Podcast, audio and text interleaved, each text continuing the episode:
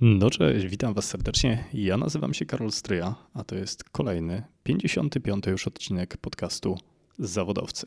Kto dzisiaj będzie gościem i kto będzie odpowiadał o swojej pasji i swoim zawodowym życiu, to będzie nie jedna, a dwie osoby. Karol i Ola Lewandowscy to podróżnicy na pełen etat, którzy z podróży zrobili sposób na życie. To niesamowicie interesująca para, która nie tylko publikuje materiały związane ze swoimi podróżami, ale przede wszystkim zaraża pasją do podróży innych.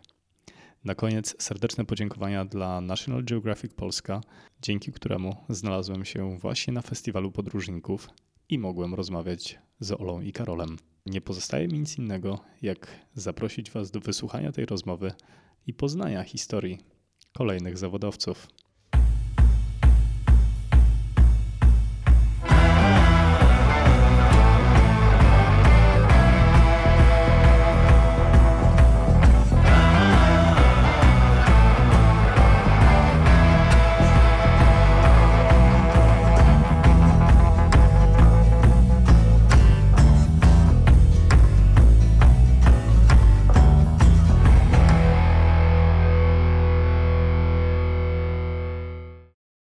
Tak w ogóle chciałem Was serdecznie przywitać e, w A. kolejnym odcinku Zawodowców, podziękować za zaproszenie.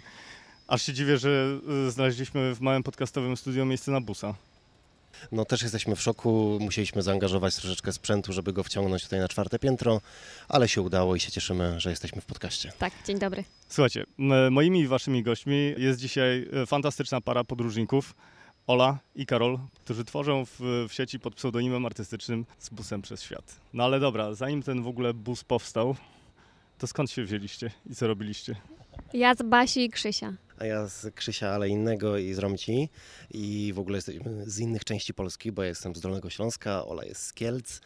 Ja pracowałem wcześniej jako informatyk i grafik i chyba mi się nawet nie marzyło, że mógłbym kiedyś pracować tak jak teraz, czyli jako bloger czy podróżnik. A Ola, co robiłaś? Ja robiłam y, wiele rzeczy. Byłam, tak, pracowałam w targach kieleckich, byłam fryzjerką, samoukiem, y, skończyłam studia politologiczne i nawet pracowałam coś tam y, w polityce, że tak powiem, troszeczkę tak jakby, ale okazało się szybko, że to nie jest dla mnie. Ale Także pracowałaś też w backendzie czy we frontendzie politycznym? A co to znaczy? Nie no, nie startowała w wyborach, nie pytam, była senatorem. Czy, y, czy byłaś takim aktywnym politykiem? Nie, nie, nie, nie, absolutnie nie, nie. Ja byłam y, Czyli w tuż na, na początku i ja pomagałam y, w kampaniach różnych. Także ogólnie mamy super i wykształcenie i doświadczenie zawodowe, żeby teraz zajmować się pisaniem książek, e, nagrywaniem filmów podróżniczych i generalnie tym wszystkim, co robimy. A jakie było wasze wyobrażenie na temat podróży 10 lat temu? Przede wszystkim było takie, że to jest nie dla nas, że my nigdy nie będziemy w stanie podróżować tak jak bohaterowie książek czy filmów, które gdzieś tam podziwialiśmy. Wtedy jeszcze byliśmy studentami, więc mieliśmy bardzo mały budżet i nam się wydawało, że żeby podróżować, to trzeba mieć pełno pieniędzy, doświadczenia i że w ogóle tylko super jacyś tacy ogarnięci podróżnicy mogą sobie pojechać na przykład do Australii czy na Alaskę. I szczerze mówiąc, nawet jak zaczynaliśmy ten projekt, jak w ogóle powstała ta nazwa, jak kupiliśmy busa, jak e, założyliśmy bloga, to założenie było takie, że my dalej niż poza Europę nigdy nie wyjedziemy. Plan był taki, że sobie pojedziemy w jedną wakacyjną podróż na zachód Europy, po powrocie sprzedamy busa i właściwie to będzie koniec. Tak samo to Ola pamiętasz? Ja w ogóle nie myślałam o tym, że żeby podróżować, żeby robić to dużo, żeby robić to często, żeby robić to daleko. Wiadomo, że z rodzicami podróżowało się kiedyś e, bardzo budżetowo, były to namioty i raczej Polska. Z rodziną za granicą to chyba tylko byłam w Czechach i tyle. Także nie wyssaliśmy, można powiedzieć, z mlekiem matki tego, żeby podróżować dużo, często. I tak jak robimy to teraz, więc przyszło to gdzieś z czasem. I wszystko u nas w życiu bardzo ewoluuje. Często nas ludzie pytają, i co będziecie za rok robić, za dwa, za pięć. My w ogóle tego nie wiemy ciężko nam jest takie rzeczy planować, bo u nas z roku na rok to wszystko tak strasznie się zmienia, że my wręcz, no mamy jakieś tam plany, można powiedzieć, ale to, co się co my planujemy, a co życie z nami zrobi, to są dwie różne rzeczy i my się bardzo temu poddajemy. Ale to też dlatego, że się bardzo zmienia w ogóle rynek i zmienia się ta rzeczywistość związana z internetem, bo to, czym my się teraz zajmujemy, to jest, można powiedzieć, bycie zawodowymi podróżnikami, ale głównie opierającymi się na blogu, YouTubie i działalności w internecie. I 10 lat temu, jak zaczynaliśmy, czy tam te 9 lat temu, to nie było ludzi, którzy na taką skalę by opisywali swoje podróże w internecie, ani tym bardziej nie było ludzi, którzy by na tym zarabiali. Nie było blogerów, którzy pisali książki. To było nie do pomyślenia, żeby jakiś bloger, który nie ma wykształcenia dziennikarskiego, napisał kilka książek i żeby te książki były bestsellerami, ani żeby potem ktoś taki zajmował się tylko i wyłącznie podróżami. I po prostu w trakcie, jak się to nagle zaczęło zmieniać i pojawiła się taka możliwość, to my się jakoś po prostu troszeczkę wpasowaliśmy w to wszystko. Byliśmy w dobrym momencie przygotowani na to, żeby wykorzystać okazję i zająć się na szeroką skalę podróżami. No ale słuchajcie, 10 lat temu, tak jak y, mówicie, to nie było świata, w którym teraz żyjemy de facto. No tak, no wyglądało to zupełnie Medialnego inaczej. świata nie było i ja właśnie to zawsze powtarzam i jestem niesamowicie wdzięczny za to, że zobaczcie, że no dlaczego studenci nie, nie pisali tych książek, bo nie mieli gdzie ich sprzedać, tak?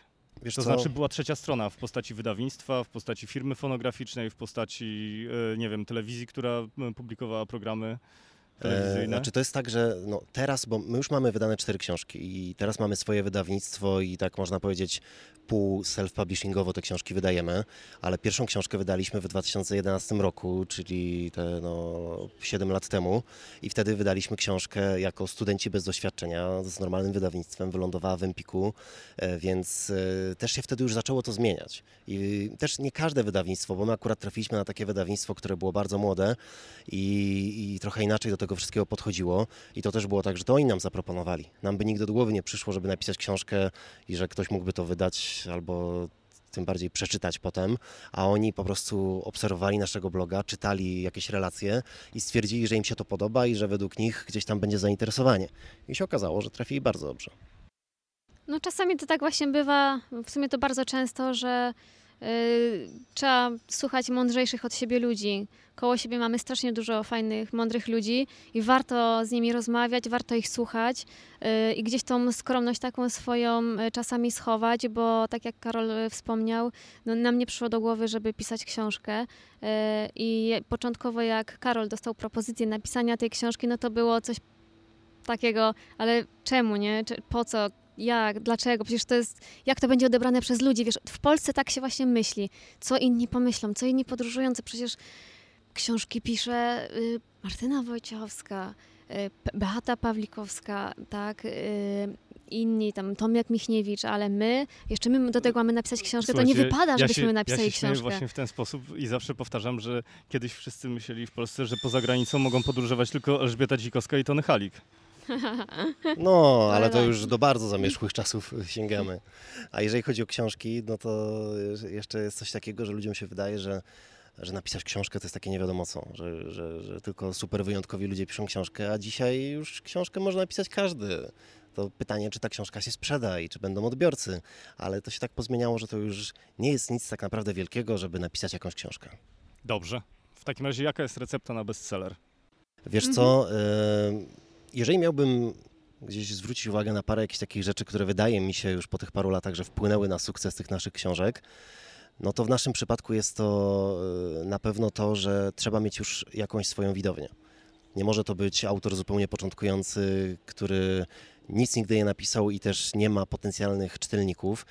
Y, Blogerzy czy youtuberzy mają to szczęście, że obserwuje ich sporo ludzi w internecie, więc jak mamy 100 tysięcy czytelników na blogu i wydamy książkę, to mamy szansę, że ta książka się faktycznie sprzeda. A w Polsce, żeby zostać, e, e, żeby książka została bestsellerem, to też nie jest takie trudne, bo wystarczy wydać, wystarczy sprzedać 10 tysięcy egzemplarzy. Znaczy wystarczy. To może w nie wydaje... tradycyjnej sieci. Tak, tak. Może się nie wydaje, że to jest dużo 10 tysięcy, bo mi się kiedyś wydawało, że bestsellery to w setkach tysięcy się sprzedają, ale z drugiej strony, jak się trochę człowiek zagłębi w ten rynek wydawniczy, to się okazuje, że e, przeciętnie książka się sprzedaje, czy prze, przeciętna książka ma nakład 3000 egzemplarzy, z czego półtora tysiąca idzie potem do śmietnika. Więc to wcale nie jest też takie super banalne, żeby te 10 tysięcy sprzedać i, i też nie chciałbym w tą stronę przesadzić, ale właśnie nie trzeba jakoś bardzo dużo, więc po pierwsze, po pierwsze mamy tą widownię, e, która gdzieś tam jest już zainteresowana tym, tą książką czy tym produktem. Po drugie też zauważyliśmy, że mm, bardzo dobrze się sprzedają książki, które są powszechne. My niestety tego jeszcze nie robimy, bo na razie wydawaliśmy książki takie bardziej przygodowe, właściwie przygodowo-poradnikowe, ale super się teraz sprawdzają książki, które są poradnikowe i które rozwiązują problem, który właściwie każdy ma. I na przykład teraz olbrzymi sukces odniosła książka e, Radka Kotarskiego, który napisał książkę Włam się do mózgu o tym, jak się szybciej uczyć, jak w pół roku się nauczyć obcego języka w stopniu komunikatywnym. I no, każdy, czy to w szkole, czy w codziennym życiu, ma potrzebę tego, żeby się czegoś nauczyć i chciałby to robić szybko, więc super to odpowiada na taką realną potrzebę ludzi i właściwie ta książka się nadaje dla każdego na prezent. Drugim przykładem jest książka e, Finansowy Ninja, który, która została napisana też przez blogera, przez Michała Szafrańskiego i to jest książka, która e, pomaga ci ogarnąć swoje finanse, więcej oszczędzać, więcej zarabiać, czyli też każdy gdzieś tam taki problem ma. Tak, tak, no ale pamiętajmy, że za finansowym ninją y, stoją lata ciężkiej pracy Michała i budowania y, tej swojej grupy odbiorców i tak dalej. Tak, dlatego od tego zacząłem właśnie. i przemyślany cały proces. Ale y, od tego zacząłem właśnie, że trzeba mieć tą swoją widownię i to jest bardzo ważne, ale wydaje mi się, że gdyby Michał Szafrański tą książkę wydał nie będąc znanym blogerem, to ona i tak by była bestsellerem. Może by się nie sprzedała w 100 tysiącach egzemplarzy, ale 10 tysięcy spokojnie by osiągnęła, bo jest to książka, która jest bardzo dobrze napisana, jest to książka, która jest z fajnym pomysłem i na fajny temat. Więc no i pamiętajmy, też... że Michał wydał tą książkę samodzielnie w, w ramach self-publishingu, a nie posiłkując się wydawnictwem, prawda? Tak, no i dzięki temu był w stanie zarobić dużo większe pieniądze. Mhm. Ola, a ty jak uważasz? Co tworzy dobrą książkę? O, ja wiesz co, ja jestem takim człowiekiem, że ja uważam, że trzeba wszystko robić zgodnie ze swoim sercem i z tym, co dusza podpowiada i nie wiem, ja czy jestem ciebie, dobrą osobą wiesz, do odpowiadania na takie pytania. Ja, ja, y, nie chcę, żebyś stworzyła receptę uniwersalną, tylko mhm. chcę, żebyś powiedziała, co dla ciebie działa. Yy, powiem Ci tak, powiem Ci, co nam ludzie mówią yy, na spotkaniach, yy, bo wtedy mamy faktycznie taki kontakt z żywym człowiekiem, z żywym naszym odbiorcą tego, co my robimy i co oni mówią o naszych książkach, dlaczego kupują, dlaczego im się podobają. Y, I przede wszystkim y, pada takie stwierdzenie, że nasze książki są y, dla każdego, że przeczyta je i dziesięciolatek, bo mamy takiego fana, nawet siedmiolatka, który y, każdą naszą książkę przeczytał po siedem razy i nie chce czytać żadnych lektur w, y, w szkole, bo on po prostu kończy jedną książkę, zaczyna kolejną i tak już od siedmiu, siedem, siedem razy już każdą książkę przeczytał. Y, I, I, mamy właśnie takich małych odbiorców, i mamy takich w naszym wieku ludzi, którzy chcą wyjechać, którzy chcą podróżować. Też im się te, te książki lekko czyta i czytają też starsi ludzie. Niektórzy mówią nawet, że my jesteśmy takim e, jedynym na polskim YouTubie familijnym kanałem podróżniczym, bo jest to kanał, który właśnie nie tylko ludzie w naszym wieku, chociaż takich mamy większość jednak, tam 20-35, e, ale też właśnie i małe dzieci, i emeryci coś dla siebie znajdą w tych filmach czy w tych książkach. Tak, więc y, tutaj na pewno właśnie to, że te książki są dla każdego, bo Karol pisze prostym językiem, teraz też i ja, bo ostatnią y, czwartą książkę napisaliśmy już we dwójkę. E, piszemy prostym językiem, przyswajalnym dla każdego. E, są to nasze e, prawdziwe historie, niewymyślone. Są to historie poparte też e, wideo, bo mm, kręcimy na YouTube'a daily vlogi na naszych dużych, kilkumiesięcznych wyprawach, więc to nie jest tak, że my sobie wymyślamy historię jakąś. Często nasze historie wyglądają jak zmyślone, bo są aż tak niesamowite, ale mamy to wszystko nagrane też właśnie w formie wideo i to nas często ratuje ja też się nie dziwię, że czasami ludzie nam nie wierzą w jakieś historie, że ciężko jest uwierzyć w nie, bo one naprawdę nieraz bywają takie no, szokujące nawet dla, dla nas samych. Więc, więc to. I też myślę, że taką silną stroną naszych książek jest to, że my opisujemy podróże dla przeciętnego Kowalskiego. O. Nie piszemy o, o, wyprawie do Amazonii, którą zrobi tylko ktoś, kto ma jakieś wykształcenie antropologiczne i który już tej Amazonii był 10 razy, tylko piszemy o podróży, którą zrobiliśmy my, nie mając dużego doświadczenia i opisujemy ją krok po kroku. Opisujemy, jak przetransportować auto do Australii, skąd wziąć pieniądze na taką podróż, jak tam nocować za darmo, jak taniej się odżywiać, y, jakie są fajne darmowe atrakcje w tym kraju, który odwiedzamy. I na dobrą sprawę ktoś, kto bardzo niewiele podróżował, jak taką naszą książkę przeczyta, to może potem ją wziąć ze sobą i potraktować jako taki przewodnik, poradnik. ABC Dokładnie. Tak? I samemu po prostu na bazie tej książki zorganizować własną podróż i wiemy, że ludzie tak robią, bo nawet bardzo często dostajemy e, jakieś wiadomości od ludzi, którzy nam opowiadają, że wzięli książkę i jechali strona po stronie, odwiedzali te same miejsca, próbowali spotkać tych samych ludzi, próbowali Panie. przeżyć te same przygody, więc aż do tego stopnia gdzieś tam ludzie tak bardzo przewodnikowo traktują tą książkę. Czujecie? Że to działa. Że nie ściemniamy faktycznie tak. i że, że, że No bo Że to, to też jest- o to chodzi. Też po, ten, to, po to ten blog jest stworzony, po to te wszystkie materiały wideo y, są tworzone, żeby ludzie też mogli tego doświadczyć. No i jak tego doświadczają, no to znaczy, że robimy to dobrze i trzeba to kontynuować. Dobra, to przepraszam, mówiłeś o tym, jak wziąć pieniądze na transport samochodu do Australii. To jakie wziąć? Powiedziałem? tak powiedziałeś, że z, z książki można dowiedzieć się, skąd wziąć pieniądze na transport samochodu do Australii. Wydaje mi się, że powiedziałem, jak przetransportować, że można się z książki dowiedzieć, jak przetransportować auto, a z drugiej strony skąd wziąć pieniądze na całą podróż, więc w sumie skrót myślowy też może być taki, skąd wziąć te pieniądze na transport auta.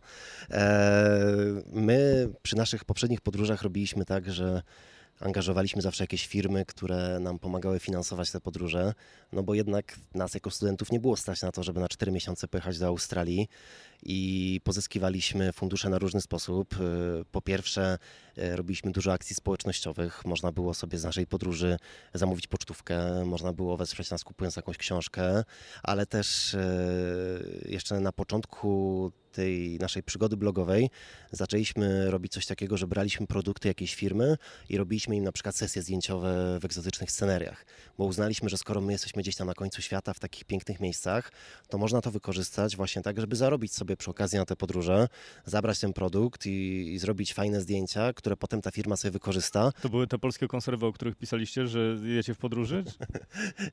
Nie o konserwach, tylko wspominałem o tym, o kabanosach.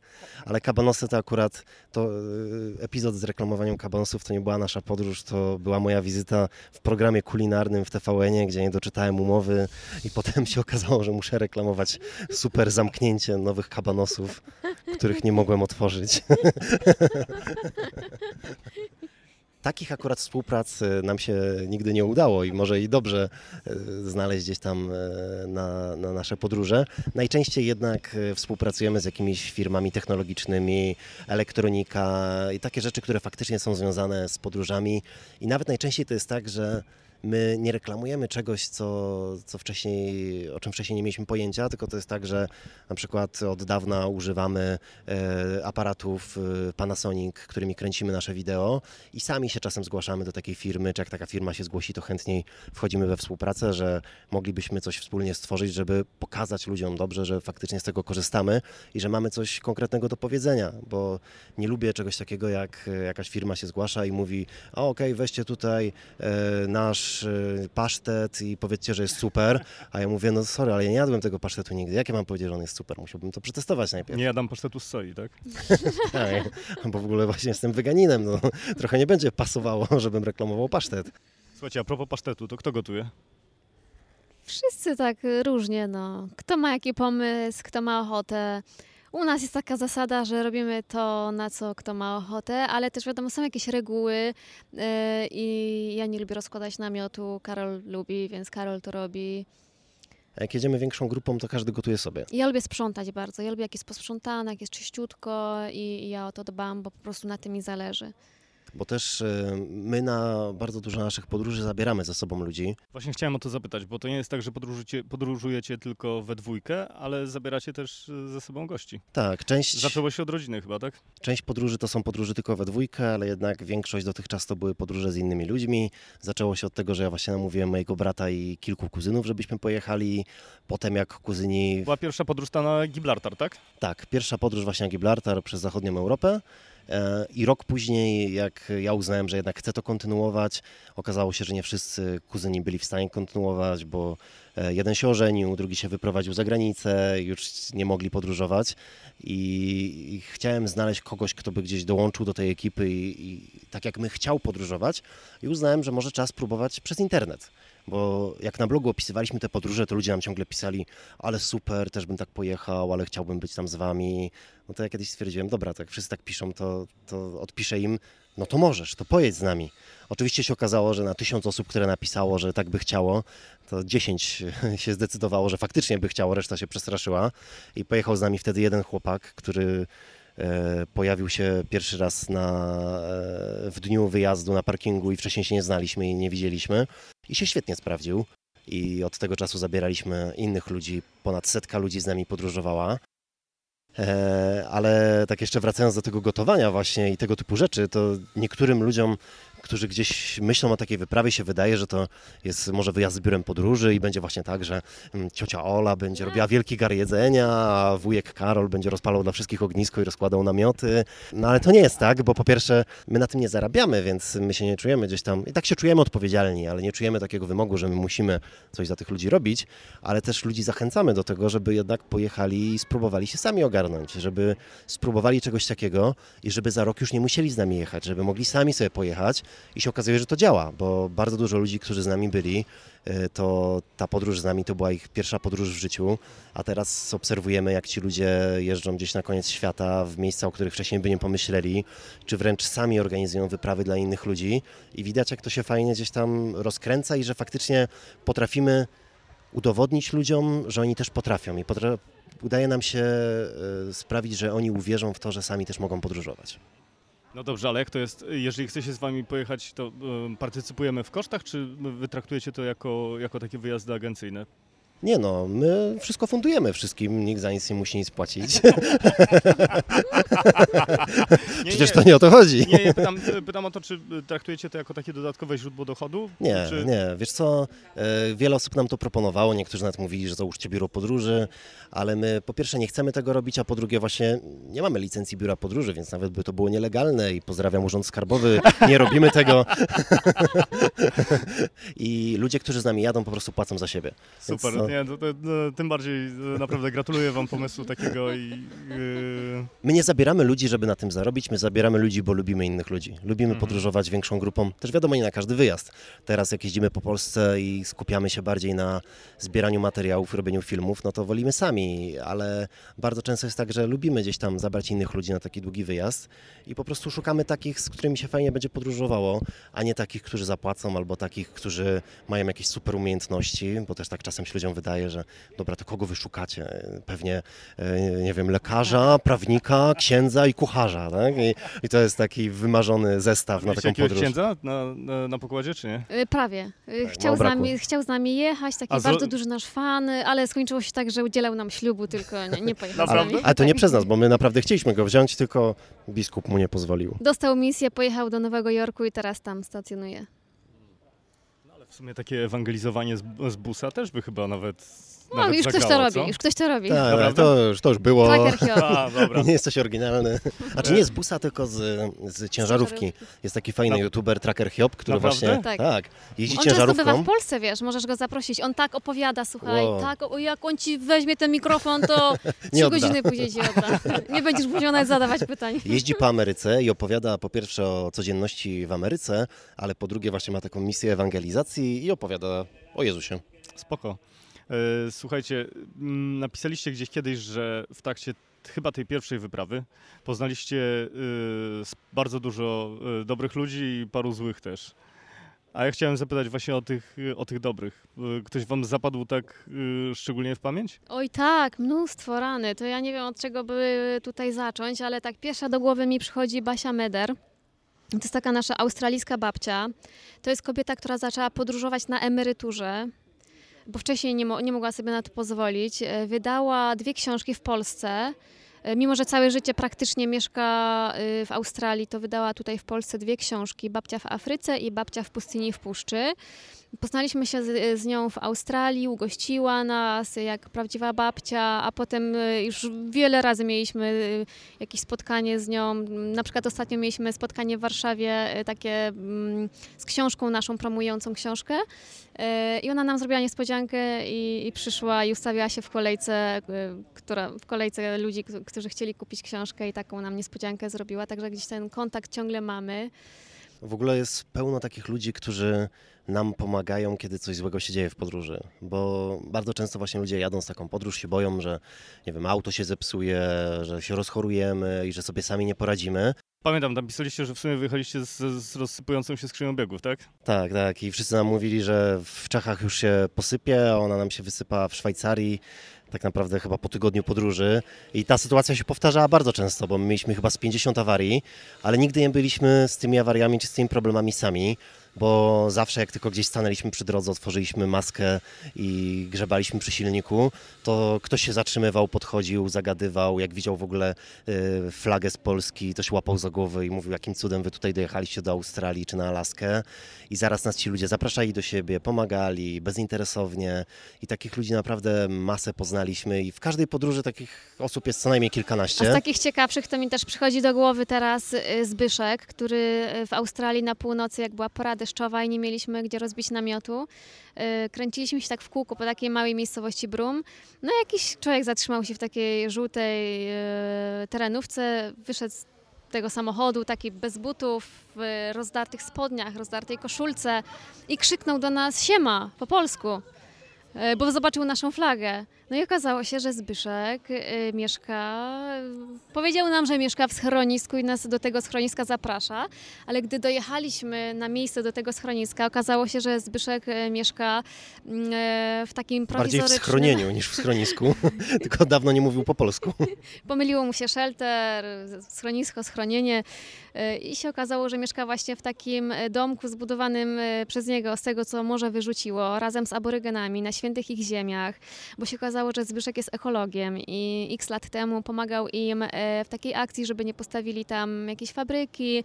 E, oni, aborygeni wygrali właśnie tą, tą rzecz i te ziemie były już ich. E, no i powiedzieli też Zbyszkowi, że w ramach takich podziękowań, jeżeli chcesz z nami zamieszkać, to możesz. To są ziemie, na których się nie płaci podatków.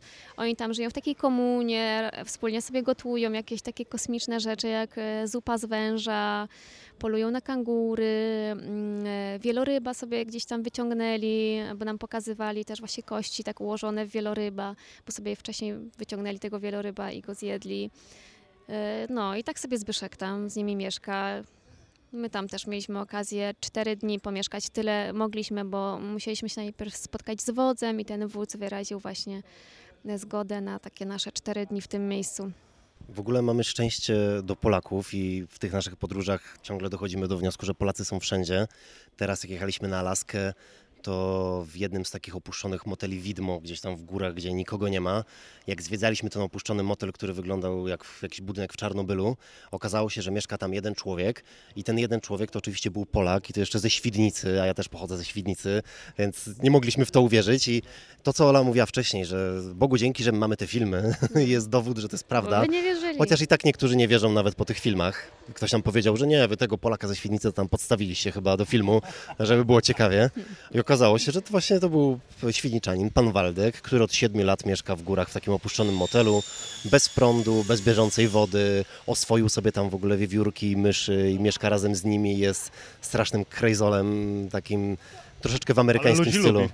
Tak, bardzo, bardzo lubi, bardzo. Straszny kaduła i my tam wpadliśmy do niego na 5 minut, a przesiedzieliśmy 5 godzin i kolejnego dnia jeszcze wróciliśmy. I w ogóle takich Polaków spotykamy bardzo często. I też y, byliśmy w szoku, jak wielu naszych czytelników czy widzów gdzieś mieszka na końcu świata, bo podczas naszej podróży przez Kanadę i Alaskę, które są bardzo słabo zamieszkałe, my chyba z 15 czy z 20 razy nocowaliśmy u jakichś Polaków, którzy śledzili naszą podróż i się okazało, że zupełnie przypadkiem mieszkają gdzieś tam na trasie, zapraszają do siebie i nam pokażą Ale na przykład... sami odzywali się y, do Was obserwując wasz, Tak, wasze tak. konto, tak? Tak, obserwując, no bo my nasze filmy tworzymy w takim prawie trybie rzeczywistym, w czasie rzeczywistym, że jak w poniedziałek coś przeżywamy, to w kolejny poniedziałek ten film już jest na YouTubie. Więc oni śledząc y, filmy na YouTubie mniej więcej widzą, gdzie my jesteśmy i po prostu pisali do nas, że zapraszają, bo mieszkają niedaleko. Czyli y, nagrywacie takie cotygodniowe vlogi, tak? Nawet Czy, codzienne. Codzienne nawet. Tak, daily vlogi. Kiedyś Tylko nagrywaliśmy... mają takie tygodniowe opóźnienie. To chodzi o to, A, że ten tak, tak. odcinek się pojawia z tygodniowym opóźnieniem, że to, co się... Mhm. Bo w tej chwili To, co robimy... można o- człowiek oglądać na vlogu, no to to się działo u nas dokładnie Tydzień tydzień, temu. No. Bo w tej chwili robimy to tak, że codziennie nagrywamy właśnie materiały z całego dnia, potem je wysyłamy do Polski do montażystów, bo mamy trójkę montażystów i oni to kilka dni A, montują i wrzucają na internet. workflow taki, czy, bo zakładałem, że składacie to sami jeszcze w ogóle w tej, w tej podróży, ale macie to już po prostu na tyle Kiedyś tak było, kiedyś Mhm. tak było, ale wtedy zauważyliśmy, że za bardzo nas to e, absorbuje, za dużo czasu zajmuje i trochę szkoda poświęcać kilka godzin dziennie na e, obróbkę tego materiału i tracić tym samym trochę z tej podróży. Dlatego teraz mamy właśnie zatrudnionych trzech montażystów, współpracuje z nami jeszcze jeden tłumacz, który czasem dodaje napisy po angielsku do tych filmów i, i po prostu my raz na kilka dni zajeżdżamy do jakiegoś miejsca, gdzie jest internet. W Stanach e, super był Walmart, czyli taki najpopularniejszy e, market, w którym był za darmo internet szybszy niż w jakimkolwiek hotelu w Stanach, to jest ciekawe. I tam w ciągu godziny podczas zakupów po prostu laptop leżał na koszyku i wrzucał e, materiały. Jak skończyliśmy zakupy, wszystko było wrzucone.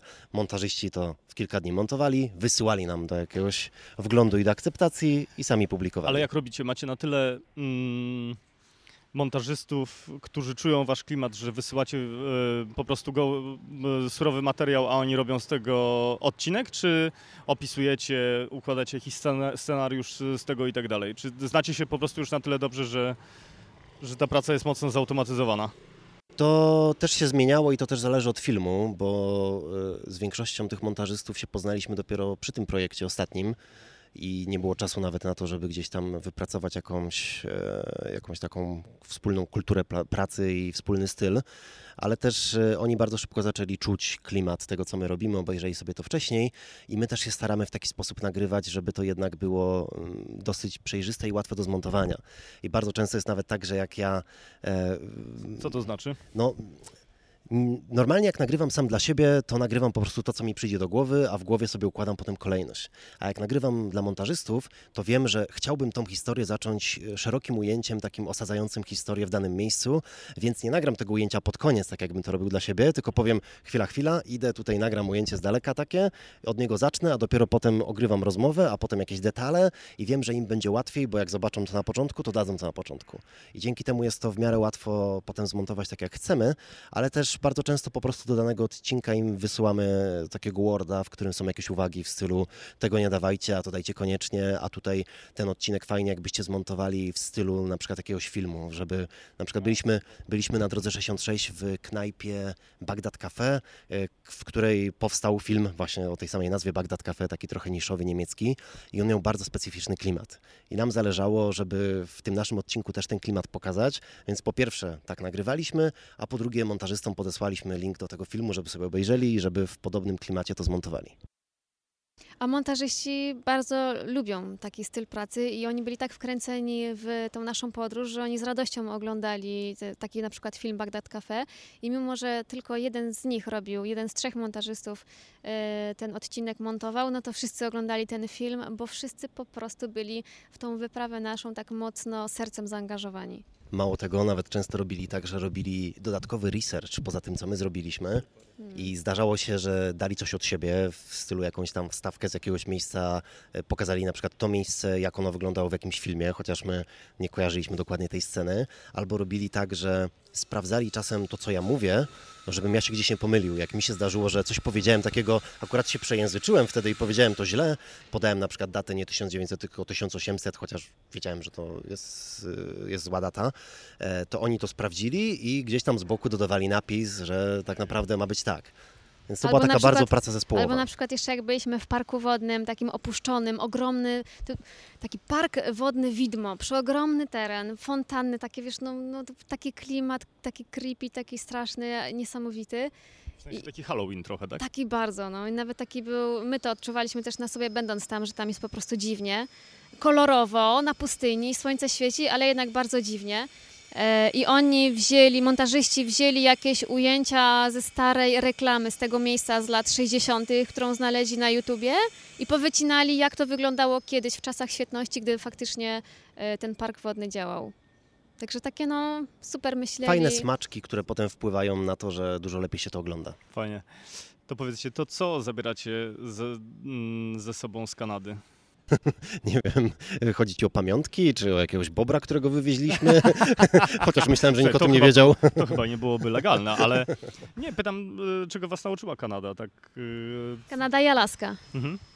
No na pewno y, nabraliśmy ogromnego, ogromnego takiego szacunku do natury, y, którego nas nie nauczył żaden wcześniej kraj, bo Kanada czy Alaska to są Nawet w niesamowicie... porównaniu z Australią, tak? O tak, Nawet, no. Tak, zdecydowanie. Przede wszystkim w Australii jest mało niebezpiecznych zwierząt, wbrew temu, co się mówi, bo mówi się, że Australia to najniebezpieczniejszy kontynent świata, To wszystko ciekawe, chcecie naprawdę, zjeść i tak dalej. Ja w takim razie czytałem te same, wiesz, opracowania, o których Chyba mówisz. tak, a potem się okazuje, że w tej Australii, no dobra, faktycznie, jak się uprzesz i znajdziesz 25 węży, to 17 z nich będzie jadowitych, ale te węże cię nie będą atakować, ani ci nie przyjdą w nocy do namiotu, e, ani kangur też raczej ci nic złego nie zrobi, poza tym, że może wyskoczyć pod auto i spowodować wypadek, a na Alasce jest strasznie dużo niedźwiedzi, jest dużo gryzli, jest dużo wilków, dużo baribali i ta natura jest bardziej Bari- co? Przerażająca. Czarne Baribali, niedźwiedzie. tak, to są taka czarna... Gryzli to są brązowe, a baribale to te takie czarne, które turyści często karmią. Przez co te czarne niedźwiedzie, no jak widzą samochód, to podchodzą, bo myślą, że dostaną coś do jedzenia. A jak nie dostają, to się robią agresywne. I o ile się podróżuje po Alasce czy po Kanadzie w pancernym kamperze, no to jest spoko, ale jak nocujesz tak jak my w namiotach, które no nie są problemowe dla niedźwiedzia, żeby to otworzyć, bo to normalnie jakby cukierka sobie z papierka odwijał po prostu, no to to nie było aż takie komfortowe i było trochę stresujące i każda noc to była trochę taka walka o przetrwanie, bo co noc słyszeliśmy, że coś przychodzi, że coś mlaska, oddycha gdzieś tam koło tego namiotu i no nie wychylisz głowy, bo wtedy przestraszysz to zwierzę i wtedy cię może zaatakować, ale się zastanawiasz, czy to przyszedł wielki łoś, czy to przyszedł grizzly, e, czy to A łosie wilki. też są niebezpieczne, bo łoś jak się broni, no to zadeptuje swojego przeciwnika, więc Naprawdę? tak. Łosie? Ja, A łoś waży ponad tonę. Ja pamiętam nie łosia jako łosia superktosia i Aha. myślałem, że to jest zawsze, wiesz, taki, taki pomocny, pomocne zwierzę. No, także... Też mieliśmy taką nadzieję, ale się okazało, że łosie się wcale z wiewiórkami nie kumplują. Okej, czyli przestrzeń, natura, zwierzęta, co jeszcze? Też e, bardzo dużo nas nauczyli ludzie, których tam spotkaliśmy, którzy żyją w zupełnie inny sposób, bardzo taki e, związany z naturą, bardzo są zależni od tej natury. Na przykład poznaliśmy taką panią, która e, na początku wiedzieliśmy, że jest kierowcą szkolnego autobusu. Więc jak 50-letnia pani jest kierowcą szkolnego autobusu, no to tak sobie myślisz, no zwykła kobitka. A potem się nagle okazuje, że ona jest tym kierowcą autobusu tylko przez y, część tygodnia, a przez resztę czasu jest jednym z najlepszych y, w tym rejonie traperów, którzy y, polują na wilki, na rosomaki, które są strasznie niebezpieczne, y, która w ogóle sobie zbudowała, z, bo Kanada zimą jest bardzo ciężka do przemieszczania się, dlatego tam najpopularniejszym środkiem transportu jeszcze do niedawna były psie zaprzęgi, a teraz y, na przykład ta kobitka sobie y, zbudowała z dwóch skuterów śnieżnych taki pojazd, który połączyła w taki sposób, że ona siedzi na jednym skuterze i jak tu wciska gaz, to w drugim skuterze też się wciska gaz, bo dwa skutery wtedy jak są połączone są bardziej stabilne. I ona sobie wyjeżdża gdzieś w puszczę na kilka tygodni, gdzie nikogo nie ma, wozi za sobą ciągnie taką prowizoryczną chatkę, w której mieszka i tam przez ileś tam dni rozkłada pułapki, poluje na te zwierzęta, a potem zwozi to, skóruje i sprzedaje takie skóry. I no nie pomyślałbyś, że pani, która wozi dzieci do szkoły w żółtym autobusie potrafi oskurować rosomaka. A się okazuje, A że... najbardziej niesamowite jest to, że gdy ją poznaliśmy, to ona była taka bardzo do nas sceptycznie nastawiona, bo ci ludzie mieszkający tam w takiej dziczy alaskijskiej czy kanadyjskiej są, no nie są jacyś, jacyś bardzo otwarci do drugiego człowieka. Oni nie bez powodu mie- mieszkają tam sami, oni nie szukają relacji z drugim człowiekiem. Y, Ale tak właśnie jak spędziliśmy ze sobą, y, z tą panią kilka chwil y, i tak widziała, że my nie chcemy naciskać na nią, że jesteśmy ciekawi jej świata, ale- że nie chcemy w niego wchodzić z butami, no to sama zaczęła się otwierać i aż do tego, że nas zaprosiła do siebie do domu. A tam, jeżeli ktoś cię zaprasza do swojego domu, to już naprawdę bardzo wiele znaczy. Bo to, to tak jak normalnie by serce otwierał i, i wchodź i jak rodzinę. Też ludzie, którzy się wyprowadzają w ogóle w tamte rejony i w puszcze, to jest bardzo specyficzny typ człowieka. Jedni to są tacy, którzy się wyprowadzają, bo kochają naturę, ale drudzy to są tacy, którzy przed czymś uciekają. I jak rozmawialiśmy tam z mieszkańcami, to oni nam mówili, że e, no, tego sąsiada tam, co mieszka na wzgórzu, to oni nawet nie znają i nie mają pojęcia, czym on się zajmuje i boją się pytać, bo bardzo często jest tak, że ktoś na przykład, kto miał konflikt z prawem, uciekł i gdzieś tam mieszka teraz w puszczy, bo tam go nikt nie znajdzie, albo ktoś, kto kogoś zamordował, albo ktoś, kto e, gdzieś tam porzucił swoją rodzinę, albo zbankrutował i przed czymś uciekał, albo był dezerterem z wojska. I naprawdę przeróżni ludzie tam mieszkają, którzy bardzo często szukają po prostu samotności i dlatego tam mieszkają. W jednej z takich właśnie miejscowości malutkich y, ktoś kogoś zabił, sąsiada znaleźli po wielu dniach w studni, ludzie od wielu dni pili tą wodę z tym rozkładającym się tam sąsiadem, y, a potem jak go znaleźli, to nawet nie szukali sprawcy. I do No dzisiaj bo- niewyjaśnione i tak naprawdę nikt nie tak wie, to co po tam prostu się tam stało. funkcjonuje. Przystanek Alaska trochę. No właśnie bardzo tam jest jak na przystanku Alaska i, i pod względem To był Tego jeden z takiego- seriali kiedyś. i A wiesz, większość gdzie był kręcony? niespodzianka, P- Pewnie nie na Alasce. dokładnie. W A wiesz, że pod. Waszyngtonem? Tego nie słyszałem, ale jak zapytałeś, to od razu wiedziałem, że na pewno to nie była Ale, Alaska. ale też byliśmy w tym miasteczku, Roslin Aha, chyba, tak? Tak, Roslin, no. Byliśmy tam, gdzie kręcono przystanek Alaska i w sumie się nie dziwię, że, że akurat tam kręcili, bo Mhm. to miasto też wygląda jak z tego przystanku i jak z, w ogóle z Alaski i po prostu im było taniej niż transportować wszystko gdzieś tam w puszczę i tam, tam nagrywać. No dobrze, wiecie co, a teraz mam takie pytanie z innej beczki. A płaczecie podczas podróży? Czy płaczemy? Hmm. Wow, co za pytanie. Wiesz co, zdarzały nam się osoby, które płakały na pewno. Y, ale Na czy przy- my? Ale ty, wiesz co, Jeden, jeden chłopak Je- płakał na przykład. Kiedyś na początku, jak, byli, jak y, zaczęliśmy podróżować, to ja pamiętam, jak byłam pierwszy raz w Stanach na trzy miesiące. To był taki pierwszy wyjazd y, daleki i pierwszy na tak długo, to faktycznie płakałam, ale to z tęsknoty za mamą. ale nie, wiesz co, ja pytam w ogóle o płacz, bo to płacz nie tylko w takim negatywnym znaczeniu, oczywiście... Wzruszeniowym. Ale czy chodzi, wiesz, płacz jest, może być wyrazem wzruszenia, tęsknoty, wiesz, patrzenia na coś pięknego. To jest takie trochę pytanie otwarte, wiesz. Mhm. Ja pamiętam, że na pierwszej podróży przez Europę miałem dwa momenty, w których płakałem z dwóch różnych powodów. Pierwszy moment był taki, że y, mieliśmy dużo jakichś złych przygód pod rząd.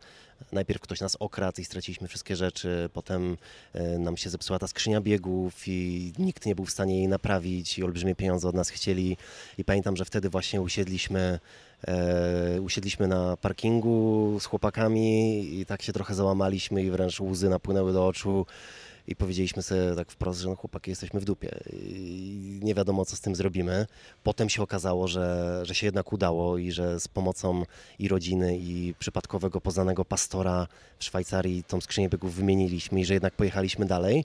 I pamiętam, że to był drugi taki moment, kiedy płakałem, bo jechaliśmy tym autem po chyba tygodniu postoju w Alpach, gdzie już byłem pewien, że się nie uda i że my nigdzie nie dojedziemy i że ta podróż nie wypali, a jednak nam się udało i jednak jechaliśmy dalej i była szansa, że do tej Afryki dotrzemy i wtedy miałem łzy ze szczęścia, że, że jednak się uda.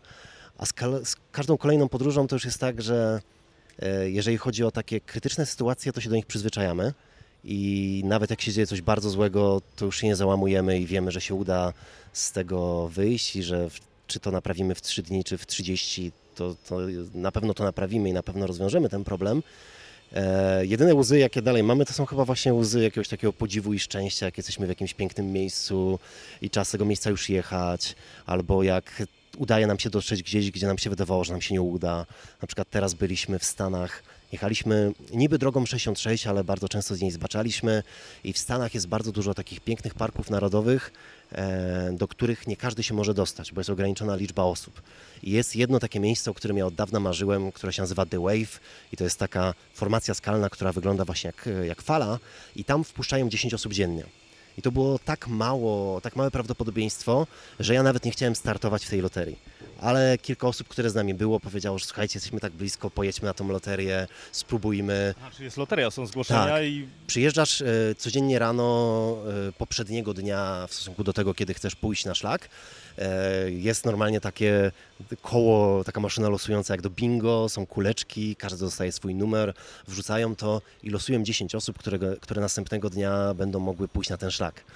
I my byliśmy tam w piątkę, więc jeszcze jak się zgłosiliśmy pięcioosobową ekipą, to szanse, że trafimy były bardzo niewielkie. i pięć, pięć numerów od, oddzielnych było? Nie, Czy to było, było jako- jedna kulka tak. z, z pięcioma My jak osobami? jedziemy, to wszystko robimy grupą i albo robimy to wszyscy, albo no nikt. I się okazało, że nas wylosowali za drugim razem. Właśnie najpierw y, była jakaś grupa dwuosobowa, potem my jako piątka i już praktycznie nie zostało żadnych miejsc i, i mieliśmy okazję, żeby to miejsce odwiedzić, co jest takie no, mega wyjątkowe, bo mało kto tam jest. Oni starają się ograniczać tą liczbę turystów, żeby zachować jednak wygląd tego miejsca, bo te skały są bardzo kruche i mało tego, że mogliśmy to zobaczyć, to jeszcze byliśmy tam sami, bo wszyscy poszli z rana, my poszliśmy na wieczór i siedliśmy na tej fali i siedzieliśmy chyba z 5 godzin i nikt nie przyszedł i no, było unikalne takie doświadczenie podczas którego mogliśmy naprawdę poczuć to miejsce. Mnie akurat miejsca nie wzruszają jakoś bardzo, a na pewno nie do, nie do łez, ale Bo takie nie jesteś tak emocjonalna No jak nie ja. jestem chyba takim romantykiem jak ty, ale do, do łez i tak głęboko mnie wzruszają ym, y, ludzie, zwierzę, ludzie i zwierzęta. Często nam ludzie opowiadają takie historie bardzo ciężkie.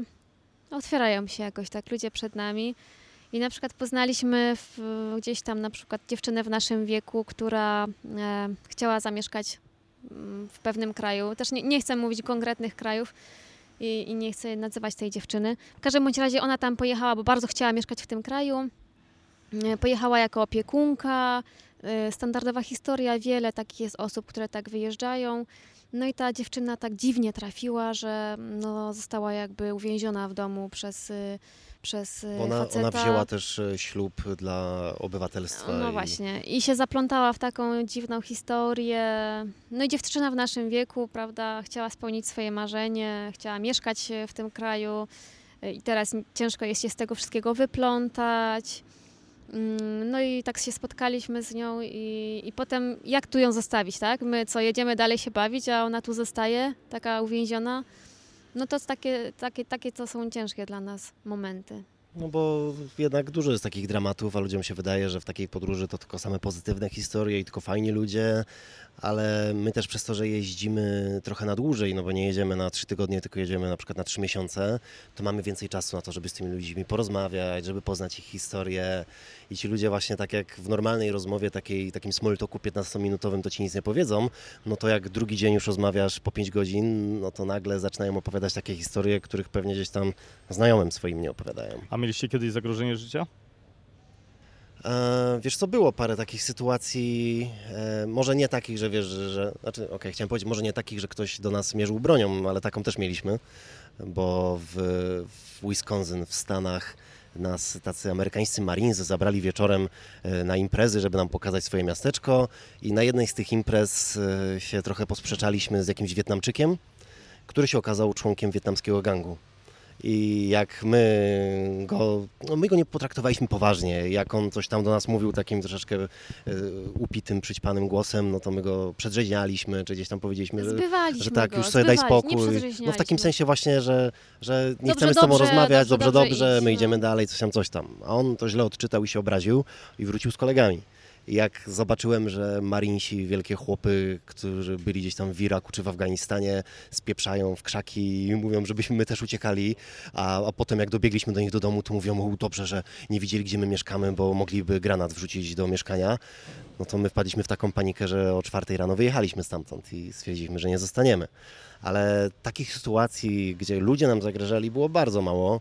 Częściej się zdarza właśnie coś w stylu, że mamy jakieś złe doświadczenia, na przykład z naturą, którą trochę zlekceważyliśmy, O tych zwierzętach na przykład, tak? czy zwierzęta, czy, czy też inne, inne takie sytuacje, bo po pierwsze byliśmy w, na lasce teraz na takim szlaku, gdzie trzeba przekroczyć rzekę, którą my troszeczkę zlekceważyliśmy, a potem się okazało, że ludzie w tej rzece umierają i, i faktycznie jest bardzo niebezpieczna, ale byliśmy też kiedyś na jednym lodowcu, e, na którym poszliśmy bez żadnego sprzętu, bez, e, bez e, wsparcia i sami sobie chodziliśmy po tym lodowcu, robiliśmy zdjęcia. I ja bardzo długo chciałem zostać w jakimś jednym miejscu, żeby jeszcze fotki porobić, a Ola, która bardzo często ma taką dobrą intuicję w takich sytuacjach, nagle mówi, że nie, idźmy już stąd, tu nie można za długo być i tak dalej. I, i w końcu się wycofaliśmy. Odeszliśmy kawałek, nawet nie zeszliśmy całkiem z tego lodowca i nagle słyszymy straszny huk. Obracamy się, a tu się oberwał kawał lodowca tam bardzo wysoko nad nami i to miejsce, w którym my staliśmy, zostało po prostu zmiecione. Więc gdybyśmy tam zostali o 5 minut dłużej, no to już by pewnie nie było co zbierać. Więc to też na początku takich sytuacji mieliśmy więcej, gdzie trochę podróżowaliśmy w taki sposób, że było więcej szczęścia niż rozumu. Teraz i się lepiej przygotowujemy do tych podróży i sami mamy chyba większą świadomość. Tak myślę, że z wiekiem po prostu człowiek nabiera trochę takiego strachu Trafił wam jednak. się szpital jakiś? Nie nam, ale jednej uczestniczce, uczestniczce podróży, która miała atak kamieni nerkowych i trzeba było do szpitala zawozić, a nawet nie wiedziała, co to jest tak naprawdę. Całe szczęście to akurat było chyba w Norwegii, tak? Mhm. No, no to tam było blisko do szpitala. Gorzej jakby coś takiego się zdarzyło w Australii, A jakim jesteście znakami zodi- Zodiaku? Ja jestem waga. jak koziorożec. Mhm. Okej. E, Wiecie co? A mam A teraz... ty? Ja jestem rybą. Rybami jestem. Okej. Nie wiem, chyba się nie, Czy to, gościorożce się czy chyba nie to dogadują z coś rybami. oznacza dla naszej trójki tutaj? No, a źle ci się ze mną rozmawia? Wiesz, nie będę cię obrażał na Nie, antenie. Myślę, że bardzo dobrze ci się z nim rozmawia, tak jak i mi, bo on przypomina e, Malickiego. Tak, tak, jak naszego No. kolegę. No. Ale nawet nie rozmawialiśmy o tym, ale ty, mamy takich kilka typów pomyślałem. osobowości. A w ogóle to jest... Jesteś y, taki Malicki, no. A propos znaków zodiaku i typów osobowości, to my zauważyliśmy coś takiego. Nie wiem, może to jest kwestia tego, że my dużo ludzi poznajemy i Ola niedawno powiedziała, że my chyba osiągnęliśmy już limit w ilości ludzi, których można poznać i zapamiętać w życiu. E, I tych ludzi poznaliśmy na tyle dużo, czy, pod, czy w podróży, czy gdzieś właśnie na jakichś festiwalach, że zaczęliśmy zauważać, że jest kilkadziesiąt typów człowieka i praktycznie każdego, kogo spotykamy, da się dopasować do jakiegoś typu. I my zauważyliśmy sami coś takiego, że To nie, to nie są tylko cechy fizyczne, ale to się też e, bardzo często pokrywa z charakterem. I ludzie, którzy podobnie wyglądają, którzy mają podobną fizjonomię twarzy, e, gdzieś tam mają też podobne cechy. I ostatnio była z nami w podróży właśnie taka dziewczyna, która okazało się, że bardzo się interesuje tym tematem i która gdzieś zgłębiła kilka jakichś e, właśnie takich badań psychologicznych i że to jest nawet naukowo potwierdzone, że jest tam chyba 30 parę, 40 parę jakichś takich typów i, i faktycznie oni udowodnili, że e, nasza osobowość i nasz charakter e, jest jakoś odzwierciedlony wyglądem naszej twarzy czy naszą fizjonomią i że faktycznie ma to jakiś sens. Więc pewnie te znaki zodiaku też gdzieś tam się z To tym jaki- łączą. No to jakimi osobowościami jesteście? Ale może, a możecie mm, scharakteryzować siebie wzajemnie? Aha. Wzajemnie, czy ja, Karola, o mnie? No. Ola e, jest, ostatnio się dowiedzieliśmy, że jest nawet taki termin WWO, to się nazywa, to są ludzie nadwrażliwi. Nie, to jest złe słowo właśnie, Ludzie Karol. super wrażliwi? Nie, Jak to się rozwija? Wysoko wrażliwe, Wysoko wrażliwe, okej. osoby. Więc Ola jest e, takim człowiekiem dużo bardziej uczuciowym w naszym duecie i często nawet niektórzy mówią, że my jesteśmy jak serce i rozum. A Karol jest ten myślący. Ja czuję, a on rozumie. E, I dlatego też dobrze jest nam ze sobą, e, w życiu, w podróży, wszędzie, bo gdzieś tam to się uzupełnia wszystko i jakby osiągamy wspólnie taki zrównoważony poziom. Bo jak ja coś za bardzo zaczynam przeżywać, wpadam w jakieś straszne rozpacze, no to Karol potrafi mi wytłumaczyć, zracjonalizować sprawę i ja wtedy się tonuję. Z kolei jak Karol, y, załóżmy, za bardzo coś już, nie wiem, czy to przelicza, czy, czy tak patrzy sucho, no to mnie to od razu drażni, bo ja mu chcę trochę tak duszy tej sytuacji pokazać, że ej, ale to może być też tak i tak. Nie, nie można tak suchym okiem patrzeć i kalkulować wszystkiego. To Więc, też, też y- niektórzy to widzą na naszych prezentacjach, że ja opowiadam o rzeczach takich bardziej O konkretnych. faktach, tak? Tak, a Ola bardziej o emocjach i o ludziach i o tym, jak się wtedy czuła na, po spotkaniu z takim człowiekiem. E, I myślę, że to też jest jakiś trochę taki przepis na sukces tego, co my robimy, no bo tworzymy w duecie głównie i to, że my się tak dobrze dogadujemy i że nam się dobrze tworzy i że to wszystko tak sobie fajnie rozwijamy, to między innymi dlatego, że jesteśmy jednak innymi ludźmi i że się uzupełniamy. Bo tak też niektórzy znaczy, no właśnie też nie do końca innymi, bo niektórzy mówią, o, że przeciwieństwa się przyciągają i że tylko zupełnie inni ludzie gdzieś tam dobrze razem współpracują. Ale, ale też trzeba mieć dużo- Prawda? Tak, dużo wspólnego też trzeba mieć. Więc z jednej strony jesteśmy inni, ale bardzo dużo rzeczy nas łączy. A jak traktujecie czas w ogóle? Y, Czas traktujemy tak, że póki nie mamy dzieci e, i mamy siły, mamy 30 lat w tym roku, kończymy 30, ja skończyłam tydzień temu, Karol niedługo kończy 30. Najlepsze życzenia. Dziękuję. Y, No to my stwierdziliśmy, że czas będziemy sobie naginać w te i we w te i będziemy z tego czasu wyciskać z tych 24 godzin, nawet będziemy sobie robić 36 godzin. I my robimy strasznie dużo, y, często za dużo.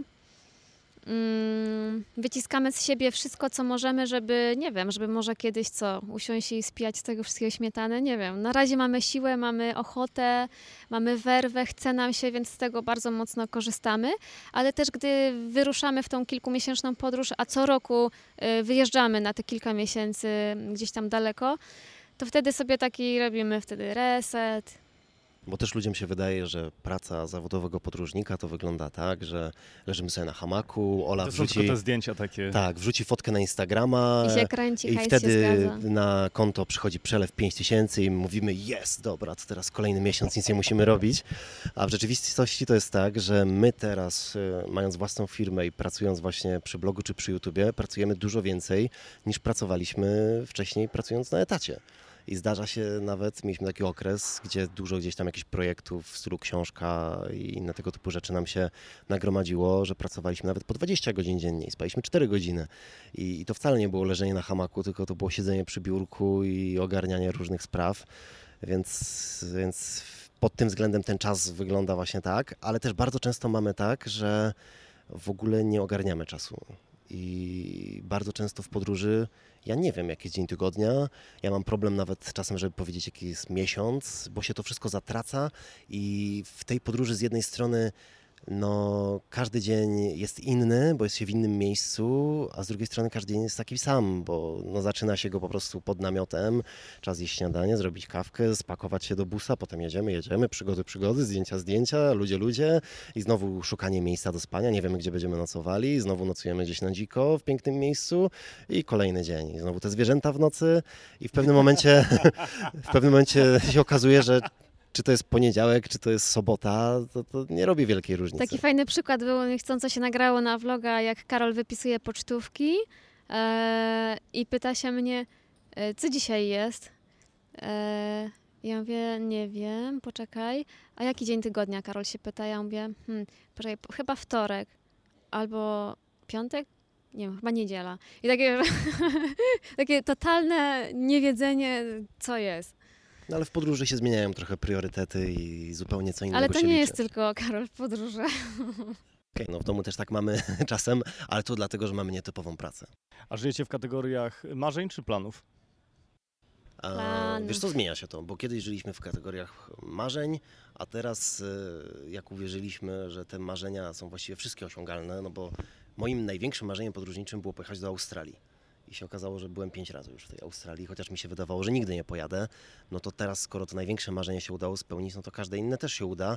Więc jak myślimy na przykład teraz o Norwegii, o Zorzy Polarnej albo o podróży do Mongolii, to my nie myślimy o tym w kategorii marzenia, tylko to już są realne plany i na przykład ten samochód, na którym teraz siedzimy, to jest samochód, który my e, przygotowujemy właśnie do podróży do Mongolii, która będzie może za rok, może za dwa, nie wiem, ale już konkretnie się do tego szykujemy. Mamy napęd na cztery koła i wiemy, że za parę lat w tą podróż po prostu pojedziemy.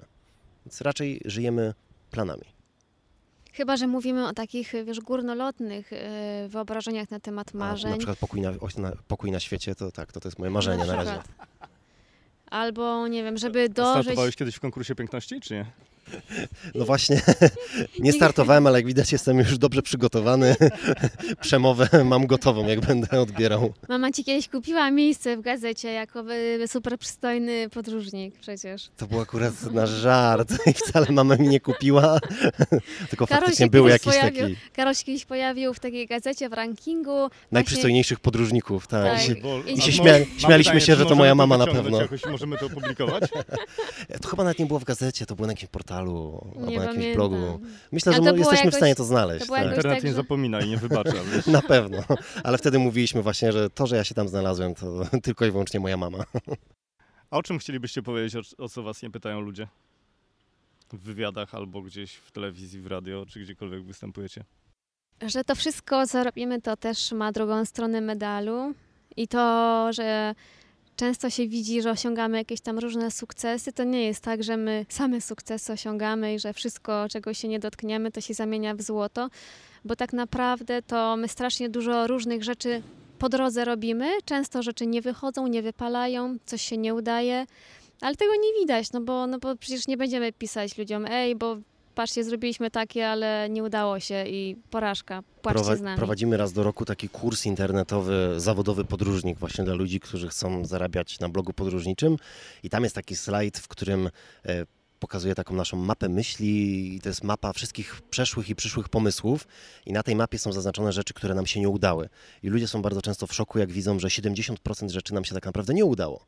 Bo tak jak Ola mówi, widzi się to, co wyszło i co gdzieś tam potem poszło w świat i co ludzie doceniają i kolejna fajna książka, a tu kurs, a tu podróż, a tu coś tam, ale nie mówi się o tych wszystkich rzeczach, nad którymi siedzieliśmy tygodniami, a potem nagle doszliśmy do wniosku, że to jednak nie ma sensu i trzeba to porzucić, albo po prostu z jakiegoś powodu to nie wyszło, bardzo często z powodu ludzi, bo to jednak jest gdzieś tam najbardziej wadliwy czynnik w tym wszystkim i, i, i tego się właśnie nie pokazuje, a trzeba mieć świadomość tego, że to, co my robimy, że to wcale nie jest takie łatwe i że to wcale nie jest takie różowe życie, że jest się cały rok na wakacjach i w podróży, bo się jednak trzeba dużo napracować, żeby żyć sobie z podróżowania.